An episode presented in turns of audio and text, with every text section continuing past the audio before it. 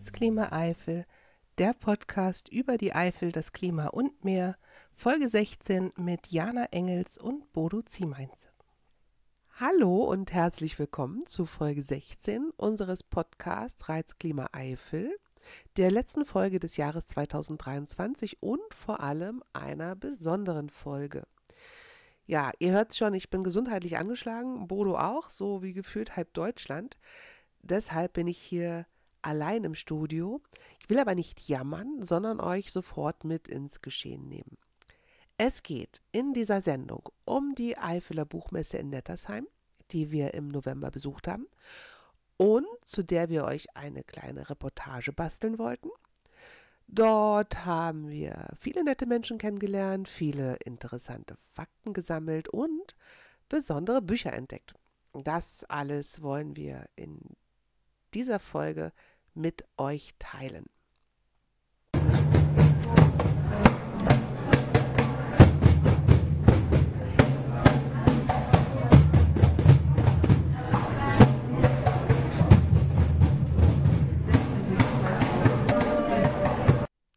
Ja, das, was ihr da eben gehört habt, das waren Joes Kistenkids. Das ist eine Musikgruppe aus der Grundschule in Marmagen. Und äh, worauf sie da getrommelt haben, das waren Cajons. Ja, und damit haben sie den, äh, die Verleihung des Eifeler Jugendliteraturpreises ja gestartet und ähm, haben auch abschließend äh, das Ganze wieder musikalisch begleitet. Das Thema des diesjährigen Jugendliteraturpreises war Krieg und Frieden. Teilgenommen haben 35 junge Autorinnen und Autoren und es war der zehnte Eifler Jugendliteraturpreis. Ich freue mich, dass das jetzt schon ins zehnte Jahr geht. Ich erinnere mich sehr gern daran, dass ich ähm, beim ersten Jugendliteraturpreis im Jahr 2014 mit in der Jury gesessen habe und mir die damals eingereichten Beiträge echt imponiert haben. Da sind echt ein paar tolle Gedanken dabei gewesen und auch in diesem Jahr waren das auch wieder echt interessante Texte, wie sich die Jugend, also Kinder und Jugendliche, muss man ja sagen, mit den Themen oder mit dem Thema Krieg und Frieden auseinandergesetzt haben.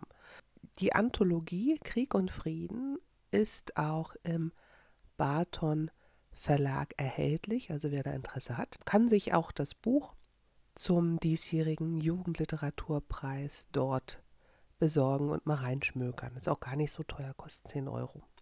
Das zum Eifeler Jugendliteraturpreis, der jedes Jahr in Samstags zum Samstagsprogramm der Eifeler Buchmesse gehört. Ähm, also viele, viele Verlage aus der Eifel waren vor Ort und haben ihr Programm vorgestellt, auch ein, äh, Autorinnen und Autoren, die ihre, die selbst äh, ihre Stände betreut haben, waren dort. Und ja, wir sind natürlich auch über das typische oder das Eifler Literaturgenre gestolpert. Ähm, der Eifelkrimi, der ist ja ganz weit vorn. Ne? Also ich, ganz viel Eifelkrimi gibt es beim KBV, dem Krimi Buchverlag, hoffentlich sage ich das jetzt richtig, beim KBV, von Krimi-Autor Ralf Kramp. Und äh, den hat Bodo natürlich auch inmitten des Trubels interviewt. Es ist ein sehr interessantes Interview geworden, aber ihr werdet hören, es ist echt laut und viel Betrieb gewesen, denn das darf ich auch an, dem, an dieser Stelle mal bemerken. Die Eifeler Buchmesse hatte in diesem Jahr einen Besucherrekord zu verzeichnen. Hat uns sehr gefreut, aber ihr werdet es hören. Es war ordentlich was los. Also die Ohren gespitzt. Ja, hallo, ich begrüße Sie hier, Ralf Kamp, an unserem Stand. Was gibt es Neues zu berichten? Sie sind ja nicht nur Autor, Verleger, Unternehmer. Ich weiß nicht, mal eine Richtung ist zu wenig. Ne? Ich denke, man ist schon vielseitig aufgestellt. Es ist häufig so, wenn ich das bei Kolleginnen und Kollegen sehe oder bei künstlerisch tätigen, Menschen überhaupt, Schauspieler, Musiker, Maler, äh, fast jeder, der, der eine musische Begabung hat, hat meistens irgendwo noch eine zweite, mindestens eine zweite musische Begabung. Daher kommt das, dass viele Schauspieler malen, das passiert nicht aus Langeweile, sondern einfach, weil die das auch können. Oder viele Musiker schreiben gut so. Also es gibt oft Kombinationen. Und bei mir war es eben so, dass ich früh gezeichnet habe, zu Schulzeiten schon, Karikaturen gezeichnet von den Lehrern und geschrieben habe ich eigentlich auch schon immer Geschichten. Aber äh, das mit dem Zeichnen und Malen hat sich viel früher Bahn gebrochen, weil, weil das eben äh, schneller eine, eine größere Aufmerksamkeit erregt hat. Gerade eben war ich bei uns am Stand und dann sagte jemand, ach, Sie die Zeichnung in dem Buch gemacht, ein Kinderbuch? Ja, sag ich, das wusste ich ja gar nicht, dass Sie auch zeichnen. Das sind eben die Talente. Wahrscheinlich sind Sie auch noch musikalisch irgendwo. Nee, ich, nee gar leider gar nicht. Also das ist zum Beispiel, ich glaube, ich habe ein gutes Rhythmusgefühl, aber ich kann kein Instrument spielen, ich kann nicht tanzen und ich würde so wahnsinnig gerne Klavier spielen können. Aber muss man ja erstmal lernen. Ich kann dazu sagen, unsere Hörer wissen das auch, ich habe vor fünf Jahren mit dem Saxophon angefangen und das ist eigentlich ein Alter, wo man das nicht mehr macht, in meinem Alter. Ja. Und es hat geklappt. Das hängt immer davon ab, was die Umwelt sagt. Und also es war am Anfang ganz furchtbar ja, für mich und für alle, aber aus diesem Stadium sind wir raus und heute wird schon gefragt, du hast heute noch gar nicht gespielt. Aber es geht ja, geht ja um Sie und äh, bei den vielen Büchern, die Sie so um sich herum haben, gibt es da ein Lieblingsbuch, wo Sie sagen, Mensch, ja, das, das ist wirklich Es gibt immer wieder Lieblingsbücher. Ich habe äh, jetzt die große Freude gehabt, äh, weil er äh, in Rheinbach einen, einen, Preis verliehen bekommen hat für sein äh, Gesamtwerk, den englischen Autor Anthony Horowitz kennenzulernen. Und Anthony Horowitz ist für mich ein ganz großes Vorbild. Ein ganz, ganz hervorragender Autor, der in Deutschland noch so ein bisschen äh, Leserschaft, ein bisschen mehr Leserschaft bekommen muss. Hervorragender Drehbuchautor, kann ich allen wärmstens empfehlen, die Bücher von ihm. Ja, da genießen wir doch jetzt mal die Ruhe.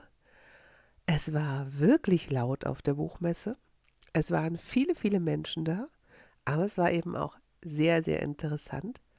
Und ich habe jetzt hier Bezug nehmend auf die Idee von Ralf Kramp, dass er gern Klavier spielen wollen können würde. Es ist ja nie zu spät. Und ich habe jetzt mal für euch in die Tasten gehauen und ein klitzekleines, harmloses Weihnachtsliedchen für euch auf dem Klavier.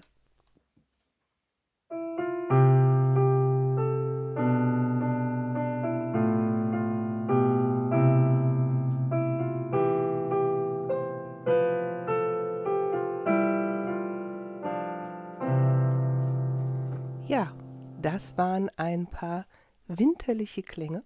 Machen wir weiter, springen wir wieder zurück in die Buchmesse. Die nächste Autorin, die wir getroffen haben, war Hildegard Hähn. Bodo und ich lernten Hildegard 2018 oder 2019 in Nettersheim kennen.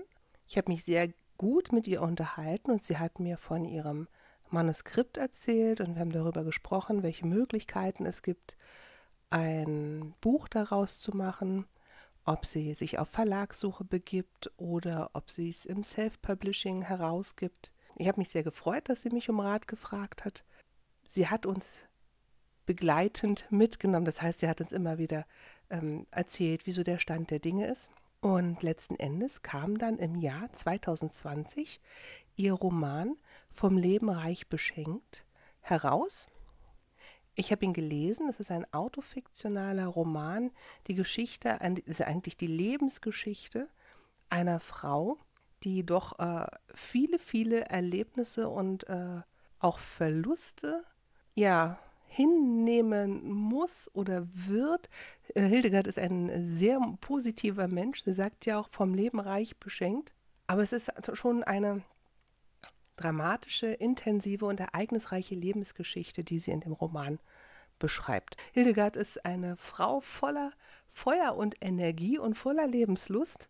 Sie hat ihren eigenen Verlag gegründet. Und dazu erzählt sie im Interview mit Bodo mehr. Spitz die Ohren, es ist wieder sehr laut, aber es lohnt sich.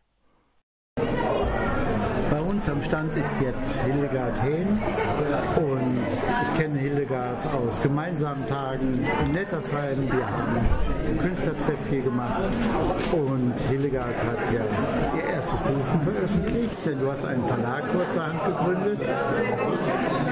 Mal, wie heißt der Verlag? Tja, tja, eigentlich die Rückseite des Buches. Unerschrocken Leben Verlag. Ja. Und das hängt auch mit dem Buch zusammen, nämlich zuerst sollte das Buch heißen Unerschrocken sterben, dann Unerschrocken leben und was kam am Schluss raus? Vom Leben reich beschenkt. Und das ist im Grunde der ganze Spannungsbogen. Hildegard, es ist, wie ich schon eben erwähnt habe, lesenswert und es ist immer wieder ein Erlebnis, dich zu erleben wenn du vorliest, wenn du sprichst, wenn du über deine Erlebnisse sprichst und auch was sich daraus ergibt und welche Kontakte und wo du überall bist und wo du das gemacht hast. Du ähm, hast ja auch eine Übersetzung in französischen Arbeit, glaube ich. Nein, das ist noch in Oder war Spanisch? Nein, das hat sehr, du hast recht, das hast du zum Teil richtig in Erinnerung. Und zwar, diese Romanfigur hat ja einen Enkel, also diese Elfi hat einen Enkel, der in Frankreich aufwächst und sie hat beschlossen, äh, wenn er 18 ist, wird das übersetzt. Und das hat die Familie der Elfi dem Enkel von Elfi zukommen lassen. Dieses Jahr war das. Dieses Jahr ist er 18 geworden. Du hast ja auch viele Lesungen gemacht. Du warst ja sehr fleißig. Das hat ganz gut geklappt. Und die, die jedenfalls durchgeführt worden sind, höre ich nur Gutes. Oh, das freut mich. Also da muss ich sagen, dass sie sehr angetan waren. Und das bringt sogar den Veranstaltungskalender nach vorn. Das heißt, da ist eine gewisse Qualität drin und etwas Überraschendes. Und das hast du da geboten. Wow, das viel, war, Mensch. Das war also wirklich Vielen, vielen Dank, lieber Bruder. Und versuch das auch nächstes Jahr wieder zu machen für die, die keine Zeit hatten an dem Tag, dass man das einfach nochmal veranstaltet Das in mach- 24. Das mache ich sehr, sehr gerne, weil neuerdings ist eine neue Idee gekommen. Die Menschen, die sich auf die Reise begeben haben, die werden ja zum Teil selbst kreativ tätig. Das heißt, manche von ihnen haben Märchen geschrieben, Haikus geschrieben oder Geschichten, richtig gute Geschichten geschrieben. Und da habe ich gedacht, vielleicht kann man das in dem Unerschrocken Leben Verlag ja vielleicht irgendwann mal veröffentlichen. Aber wie Also, gesagt, ich wünsche dir dabei alles Gute, viel Erfolg, viel Kraft und bleib so innovativ und so im fröhlichen Gemüt. Das ist so herrlich. Super. vielen, vielen Dank. Ja, Hildegards Buch Vom Leben reich beschenkt gibt es auch als Hörbuch. Das hat sie selber eingelesen. Und ähm, ja, ihr habt ihre Stimme ja gehört. Es äh, lohnt sich, ich kann es wärmstens empfehlen, da mal reinzuhören. Dann hat sich eine wunderbare Überschneidung ergeben, nämlich dass wir hin und wieder ja von unseren Hörerinnen und Hörern gefragt werden, welche Ausflugstipps wir geben können. Das haben wir in, einem, in der letzten Folge schon gemacht. Und auf der Buchmesse sind wir mit Andrea Teichmann ins Gespräch gekommen. Andrea und ihre Familie, die sind viel unterwegs in der Eifel. Bei Bodo erzählt sie ein bisschen mehr darüber. Viele unserer Hörer interessieren sich für Freizeit, Freizeittipps in unserer Region hier, eher in der Eifel. Das ist so der Schwerpunkt natürlich, denn es gibt hier sehr viel zu entdecken, was ihr bestätigen könnt.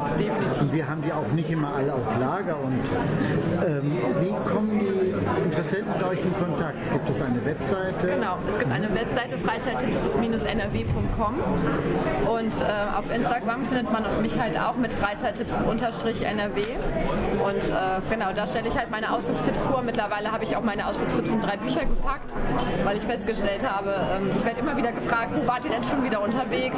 Was habt ihr schon wieder erlebt? Und dann habe ich irgendwann gesagt, okay, ich packe jetzt mal alles in ein Hast Buch. du die Bücher mit? Ja, die Bücher habe ich Dann mit. gucken wir nachher auch Ja, rein. Mhm. das ist äh, genau, mit denen sind wir auch heute tatsächlich hier oder das ganze Wochenende halt hier, weil äh, als Vierfachmama habe ich im Corona-Lockdown, wenn man mit Kindern zu Hause eingesperrt ist, halt überlegt, so ja, was machen wir? Ich muss den Schulunterricht von denen wuppen und dann haben wir beschlossen, okay, wo können wir halt hin? Wo gibt es keine Beschränkung, wo gibt es keine Maskenpflicht? Und dann haben wir halt angefangen, NRW zu entdecken. In der Eifel, gib uns einen ganz kleinen Tipp für den Eifel. Ähm, also wir waren letztens im oberen Elstal unterwegs. Das Ja. war jetzt nicht ganz NRW, aber tatsächlich Rheinland-Pfalz. Wir Ja. waren im Kinderwanderland unterwegs. Das ist mega schön. Kinderwanderland. Kinderwanderland. Wie komme ich zu dem Ort? Gibt es da eine nachhaltige Anreise? Kann ich mit dem Zug hinkommen? Äh, Grad weiß ich tatsächlich nicht, da wir halt Das überprüfen. Genau, noch. das einfach mal das können wir ja schauen. nochmal Genau. nachgucken, weil wir großen Wert darauf legen, dass wir Tipps geben, auch die nachhaltig zu erreichen sind. Ja. Mit Zug und mit Nahverkehrsmitteln, dass man das schafft. Ja, das ist natürlich hier in Nettersheim mega. Ne? Ja. Das ist, also ab hier kann man ja auch viele Wege starten. Wenn es ab hier zum Beispiel der Löwenzahnweg ist Ja, und hier ist ja genau. der Bahnhof da vor der Oder Tür. Schmetterlingsfahrt. Genau, ne? also das ist, wir mögen auch zum Beispiel gerne dann, ähm, hier gibt es ja den Eifel-Krimi mit den, für die Kinder, den Römer-Krimi. Ja. Den sind wir vor anderthalb Jahren gelaufen und das ist natürlich super. Ne? Ich habe hier den Bahnhof vor der Tür, brauche mich nicht um den Parkplatz zu kümmern. Also im Moment fährt der. Zug noch nicht, aber der Bus fährt. Das Genau. geht auch zuverlässig. Also man ist von hier aus in Kalk, wo der nächste Zug fährt, in zehn Minuten. Das Ja. ist ruckzuck. Und der fährt zweimal pro Stunde. Das hat die Bahn auch nicht schneller gemacht. Nein, also das ist sagen. okay. Genau. Wir haben da noch ein bisschen, ich klopfe jetzt mal, Ja. Glück gehabt in Nettersheim. Und es ist vorauszusehen, dass das nächstes Jahr eventuell schon klappt.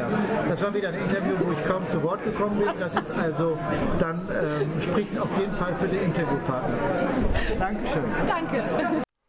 Ja, und für alle die, die das jetzt äh, nicht so gut verstanden haben, die Bücher von Andrea Teichmann heißen äh, Mit Kindern unterwegs, Band 1, 2 und 3 Freizeittipps für Familien in NRW. Darin findet ihr bestimmt ein paar tolle Ausflugstipps. Ja, weiter geht es mit einer Wahnsinnserfolgsgeschichte und zwar von einem Buch auf der Buchmesse zum Unternehmer und äh, Verlagsimperium mit mittlerweile sechs Verlagen. Und zwar hat äh, Sven Nieder sich mit Bodo unterhalten. Bodo und ich kennen Sven auch schon von einigen Buchmessen. Er hatte den Stand direkt neben unserem Messestand am zweiten Tag, am Sonntagmorgen. Es war noch nicht ganz so voll im Holzkompetenzzentrum in Nettersheim, sodass es wirklich ein entspanntes Gespräch wurde und nicht ganz so viel Lärm im Hintergrund zu hören ist. Ja, viel Vergnügen. Sven Nieder im Gespräch mit Bodo. Sven, wie geht's dir heute Morgen? Tag 2 der Messe. Hervorragend, weil ehrlich gesagt ist es ja nicht Tag 2, sondern Jahr 10 oder 11, dass wir hier sind. Und äh, vor vielen, vielen, vielen, vielen Jahren ähm, habe ich mit meiner Frau hier auf der Eifler Buchmesse unsere aller, allererste Buchmesse bestritten. Und wir standen hinten in einer dunklen Ecke mit genau einem einzigen Buch. Dass daraus mal ein Verlag mit 350 lieferbaren Titeln wird, war damals noch nicht an der Ich nehme an, ich falle dir jetzt mal ins Wort, damit ich auch zu Wort komme. Ich nehme an, das Buch habt ihr noch. Das Buch haben wir noch. Himmel über der Vulkaneifel war das, ja. Und das habe ich gemacht als Fotograf. Und ursprünglich bin ich Fotograf, habe 25 Jahre lang nur Fotografie gemacht und Das merkt man auch an der Auswahl der Bücher. Das Ah, ja. hat mich sehr fasziniert Ja. und für mich war das immer ein fester Bestandteil. An diesen Stand gehst du, weil da gibt es wieder tolle Bilder. Wirklich tolle Ja. Bilder. Und mir sagte mal ein bekannter Fotograf, ein gutes Bild erkennt man daran, dass man es noch nie gesehen hat. Und bei dir entdecke ich Bilder, die ich auch noch nie gesehen habe. Das ist schön zu hören. Vielen Dank, vielen Dank. Bildband, ja, aber ich habe gesehen, da liegen ein, zwei, drei Kochbücher jetzt bei dir. Wer kocht denn jetzt bei euch? Wie ist diese Liebe zum Kochen da entstanden? Äh, gut, die Liebe zum Kochen, die haben wir natürlich selber. Ne? Ähm, eines unserer ersten Kochbücher war mit der Fernsehköchin Susanne Nett. Also wir haben ein Ja. offizielles Begleitbuch für den SWR gemacht und da kam tatsächlich ein Fotografenkollege auf mich zu, Oliver Götz, ein begnadeter Foodfotograf. Der hat in Trier-Föhren ein Studio mit einer Küche im Studio das heißt, der kocht vor Ort oder die kochen vor Ort und er fotografiert das großteils ganz genau so, wie es ist. Also ohne diese großen Tricks mit Farbe und Haarspray und Zucker drin, äh, sondern so, dass man es tatsächlich essen kann. Und das war einer unserer Einstiege ins Kochbuchgeschäft. Und dann haben wir einen Kollegen, der macht eine glutenfreie Küche, eines unserer. Das ist ja auch ein unser, Thema jetzt. Ein Riesenthema, ja. Also wobei er sich nicht um die Leute kümmert, die sagen, ich finde glutenfrei toll, sondern das sind tatsächlich Zöliakie-Patientinnen und Patienten. Äh, und das ist ja eine, eine hochdramatische Autoimmunerkrankung. Ja. Und der hat eine Reze Rezeptvielfalt, ähm, die wirklich funktioniert. Und der hat eine Gruppe mit 35.000 Leuten auf Facebook. Wahnsinn. Und das war unser erster echter Bestseller. Gelingt das Nachkochen? Also ich, ich koche ja auch gerne und bei manchen Köchen weiß ich schon, das kann ich nicht nachkochen. Wie ist das bei euch, das Level, dass man das hinkriegt? Da achten wir natürlich drauf, wobei Ja, wir auch schön. jetzt tatsächlich ein High-End-Buch haben. Ja. Äh, Nina Meyer ist gerade in der Sendung The Taste auf Sat 1. Ja, The und mit Taste. der haben wir gerade ein Kochbuch gemacht und die performte auch super. Ich weiß noch, wir gucken immer mittwochs und wissen noch gar nicht, wie es weitergeht natürlich. Ja. Äh, sind wir super gespannt. Und die hat schon so, das ist schon äh, Fusion-Küche zwischen Met, Dim Sum und Kässpätzle. Das ist ein bisschen aufwendig, aber ziemlich cool. Ja. Aber wir machen ja nicht nur Kochbücher, wir haben ja fünf Verlage insgesamt Ja. und haben gerade einen sechsten gegründet. Also wir haben den Eifelbild Verlag, das ist die Keimzelle. Da geht es natürlich um unsere Heimat, Das- um die so Eifel. Kenn ich dich. Ja, da, Ja. so. Und dann haben wir den Regionalia Verlag dazu Ja, gekauft. der macht regionale Geschichten Ja, in ganz Deutschland. Genau, aber auch viel Mittelalter. Wir sind in allen Burgen und Schlössern vertreten. Dann haben wir einen Spezialverlag für Philosophie, Oh. die Legenda Q. Die Da komme ich gleich nochmal gucken. ja, gerne. Äh, Ökonomie neu denken ist gerade erschienen. Beschäftigt sich vor allem mit äh, der Philosophie von Dr. Christoph Quarch. Dann haben wir die Edition Bildperlen. Da kommen so High-End ähm, Bildbände raus, die auch Also gerne mal Richtung genau gerne mal einen internationalen Preis gewinnen. Mhm. Und dann haben wir in der Pandemie gegründet den Verlag Calderan für Fantastik und Brettspiele. Also ein relativ Oh. neues Brettspielgeschäft eingestiegen und machen Science Fiction, Fantasy und Brettspielbücher. Und jetzt ganz neu, erst seit gestern offiziell, meine Frau ist Grönländerin und sie hat jetzt einen Verlag gegründet für grönländische Literatur, die wir auf Deutsch übersetzen. Und wir werden der größte Verlag für grönländische Literatur in Deutschland. Das geht aber relativ schnell, weil es sind tatsächlich viel zu wenige grönländische Bücher nach Deutsch übersetzt. Gibt es schon ein Buch, was übersetzt ist? Es gibt einige, die übersetzt sind, die sind aber dann nicht in unserem Verlag erschienen. Okay. äh, sondern die kommen dann meistens in Verlagen, die sich thematisch mit dem Thema beschäftigen. Aber wir sind der erste Verlag, der diese Klammer äh, zieht. So, und, so für und unsere Hörer, in welche Richtung geht das denn? Kann man sagen, es gibt einen Stil, Grönland, es gibt ja Skandinavien Hm. oder Skandinavien-Krimis haben so ihre Art. Was kann man denn zu Grönland sagen? Was, was spielt da eine Rolle? Ich denke, das herbe Klima dürfte immer präsent sein. ja, natürlich viel Historie auch, ne? ähm, aber Grönland ist nicht Skandinavien. Grönland gehört zwar noch zu Dänemark, aber diese Kolonialgeschichte ist sicherlich auch etwas, was wir aufgreifen und aufarbeiten werden im Verlag. Und jetzt aktuell, junge grönländische Literatur ähm, ist vor allem viel queere Literatur, viel äh, Dekolonialisierung ist ein ganz großes Thema. Ähm, aber wir beschäftigen uns natürlich auch mit historischer grönländischer Literatur. Aber was uns ganz besonders interessiert ist, wie ist Grönland heute, hier und jetzt authentisch? Was ist das echte Grönland? Mhm. Ja. Das ist häufig nicht das, was wir aus dem Fernsehen kennen. Also es ist mehr als und Eisberge das und der, Eisbären. von Grönland ist ja doch relativ beschwerlich. Ja, es ja, gibt ja, ja. nur äh, nach meinem Wissensstand den August als einzigen Monat, wo man nicht so, sich so dick anziehen muss. Ja. Ja, und ähm, dann sind auch Aber da gibt es keine Nordlichter. Ne? Also man ja. zieht sich auch gerne dick an und geht zu Nordlichtern. Ja, also das muss man halt für sich entscheiden. Aber ich denke, Grönland ist auf jeden Fall faszinierend, weil es eben diese Weite gibt und dass man eben kilometerlang gehen kann, ohne einen Menschen zu sehen. Und der Verlag heißt Inuit Verlag. Was sonst? Ihr macht Das das, macht- das ist ein fantastisch. Traum, ja. Das gefällt mir super gut. Hey, super. Schön. Also vielen Dank, dass ich dabei sein durfte. Spannend, spannend. Ja, kommen wir zu dem nächsten Thema hier auf dem Kanal. Ja, kleine Blödelei am Rande. Im nächsten Beitrag geht es um Berlin. Berlin, Berlin. Bodo und ich sind ja beide in Berlin geboren und hin und wieder kommt der Dialekt auch nochmal durch. Wir bemühen uns natürlich redlich, vernünftig zu sprechen. Die nächste Autorin, die wir getroffen haben, ist eine Reisetagebuchautorin Elisabeth Udelhofen. Und was uns besonders interessiert hat, ist ihr Reiseziel. Sie hat sich nämlich auf den Weg nach Berlin gemacht. Erstmal herzlich willkommen, Elisabeth. Bonsoir, schönen guten Abend. Ja, damit verrät ähm, Elisabeth eine Kleinigkeit schon. Sie lebt nämlich eigentlich in Belgien. Genau. In genau In Ostbelgien, Mhm. sollte man betonen. Zwar in Aul, aber Ah. es gibt auch ein deutsches Aul, also im belgischen Aul. schreibt sich das auch so in Belgien? Wahrscheinlich nicht. Aul. Und ich sage immer, ich wohne im Aulland.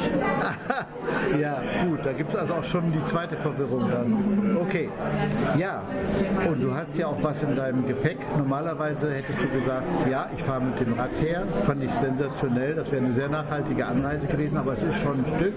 Und dazwischen liegen auch einige Berge und Täler. Das ist schon ganz schön beschwerlich. Und wer auf den Wetterbericht guckt, der sieht, das ist also Eifel pur. Es hat geregnet, es hat gekraupelt, gewindet, alles, was wir so im Programm haben. Und dann ist es nicht schön, mit dem Rad herzukommen. Aber das Rad hat eine wichtige Geschichte, nämlich hast du in deinem ersten Buch die Radtour von Deutschland, von Belgien aus nach Berlin beschrieben. Was hat dich dazu geführt, das zu machen? Erstmal muss man sagen, dass ich in Berlin geboren wurde. Als ich dann mit 50 Jahren arbeitslos war und ein bisschen in der Krise steckte, dachte ich so, ich muss mal raus. Und dann habe ich erzählt, dass ich irgendwo in die Einsamkeit will. Da hat jemand gesagt, Einsamkeit, das hast du doch immer. Fahr doch mal in die Stadt. Sag ich, okay, Stadt, Berlin. Dann kam die Idee mit dem Fahrrad. Und ich bin ein Mensch, ich brauche Zeit und Bewegung. Und da habe ich genau das Richtige getan. Ich habe mir praktisch die Räder untergeschnallt und habe auch nichts geplant. Ich habe nicht auf die Karte geguckt. Ich habe nicht geguckt, wie weit es ist. Ich habe keine Unterkunft gebucht. Hatte kein Zelt dabei. Ich bin Aber du hattest eine Karte mit. Nö, ich meine, alle Leute wissen, wo Berlin ist. Muss man ja wohl nicht. Auf ich hatte keine Karte dabei. Also ich habe es geschafft, im Fluss zu bleiben und in der Stadt anzukommen. Und ich hatte ja nur den Plan, ich radel nach Berlin, ich bleibe ein halbes Jahr und ich schreibe ein Buch. Und das Buch oder die beiden Bücher, das sind ja zwei Bücher geworden, die äh, Elisabeth Udelhofen geschrieben hat, haben, tragen den äh, wunderbaren Titel Die Eroberung meines Lebens. Ein feuilletonneskes Reisetagebuch Teil 1 und Teil 2. Ja, kommen wir zum letzten Buchtipp, nämlich einer Krimireihe von Ute Mainz. Ute haben wir auch auf der Buchmesse getroffen und sie hat an diesem Wochenende den dritten Teil ihrer Krimireihe vorgestellt. Es ist vor allen Dingen unterhaltsam und mit Augenzwinkern geschrieben. Es geht um einen Kommissar, der aus Köln strafversetzt wird ins beschauliche Monschau und ähm, ja, auch dort seine Leichen und Kriminalfälle findet. Es war wieder sehr, sehr laut. Deshalb müssen wir den Beitrag von Ute etwas kurz halten. Aber ich äh, lese mal etwas aus ihrem, aus dem Klappentext des dritten Buchs vor. Im Hohenfenn wird die Leiche einer jungen Frau gefunden, woraufhin Kommissar Steffens und sein Assistent Kirchfink aus der Polizeidienststelle in Monschau die Ermittlungen aufnehmen. Nachdem die Obduktion mehr Fragen aufgeworfen als Antworten geliefert hat, führen die Spuren in lokale Jägerkreise, aber auch ins umtriebige Kölner Rotlichtmilieu. Als dann noch eine Freundin des Opfers spurlos verschwindet, beginnt ein Wettlauf gegen die Zeit. Und Steffens, der während der Ermittlungen an seine alte Wirkungsstätte in der Domstadt zurückkehrt, verfolgt bald ganz persönliche Ziele. Die Hauptfigur ist Kommissar Steffens. Der hat sich in Köln daneben benommen. Keiner weiß genau was. Irgendwann kommt die aus. Er wird strafversetzt nach Monschau und findet das ganz furchtbar, denn ein Mensch, der oder ein Mann, der es hat in Köln krachen lassen, soll jetzt in diesem bewohnbaren Heimatmuseum Monschau für immer und ewig abgemalt sein. Er ist nicht sehr glücklich. Aber auf dem Weg dorthin findet er schon die erste Leiche. Kurze Zeit später wird eine zweite Leiche im Hohenfenn gefunden. Und beim dritten Band sitzt die Leiche auf seiner Lieblingsbank, oben auf dem Stehling. Was ist der Stehling? Die höchste Berg. Im Aachener, in, in der Aachener Städteregion. Ein drittes kommt noch? Ein viertes. Ein viertes, Entschuldigung. Das vierte viertes. ist gerade in der Mache und ich habe das alles ausgelegt auf circa zehn Wände. Vielleicht werden es auch mehr. Die Ideen Also- sind da. Die Eifel gibt viel Stoff zum Schreiben. Ja, die Eifel ist toll. Die Eifel ist toll. Was für ein wunderbares Schlusswort von Ute Mainz. Wir sind am Ende dieser besonderen Folge angekommen. Meine Stimme lässt auch allmählich nach. Seht ihr es mir nach? Im nächsten Jahr sind wir hoffentlich alle wieder fit und gesund.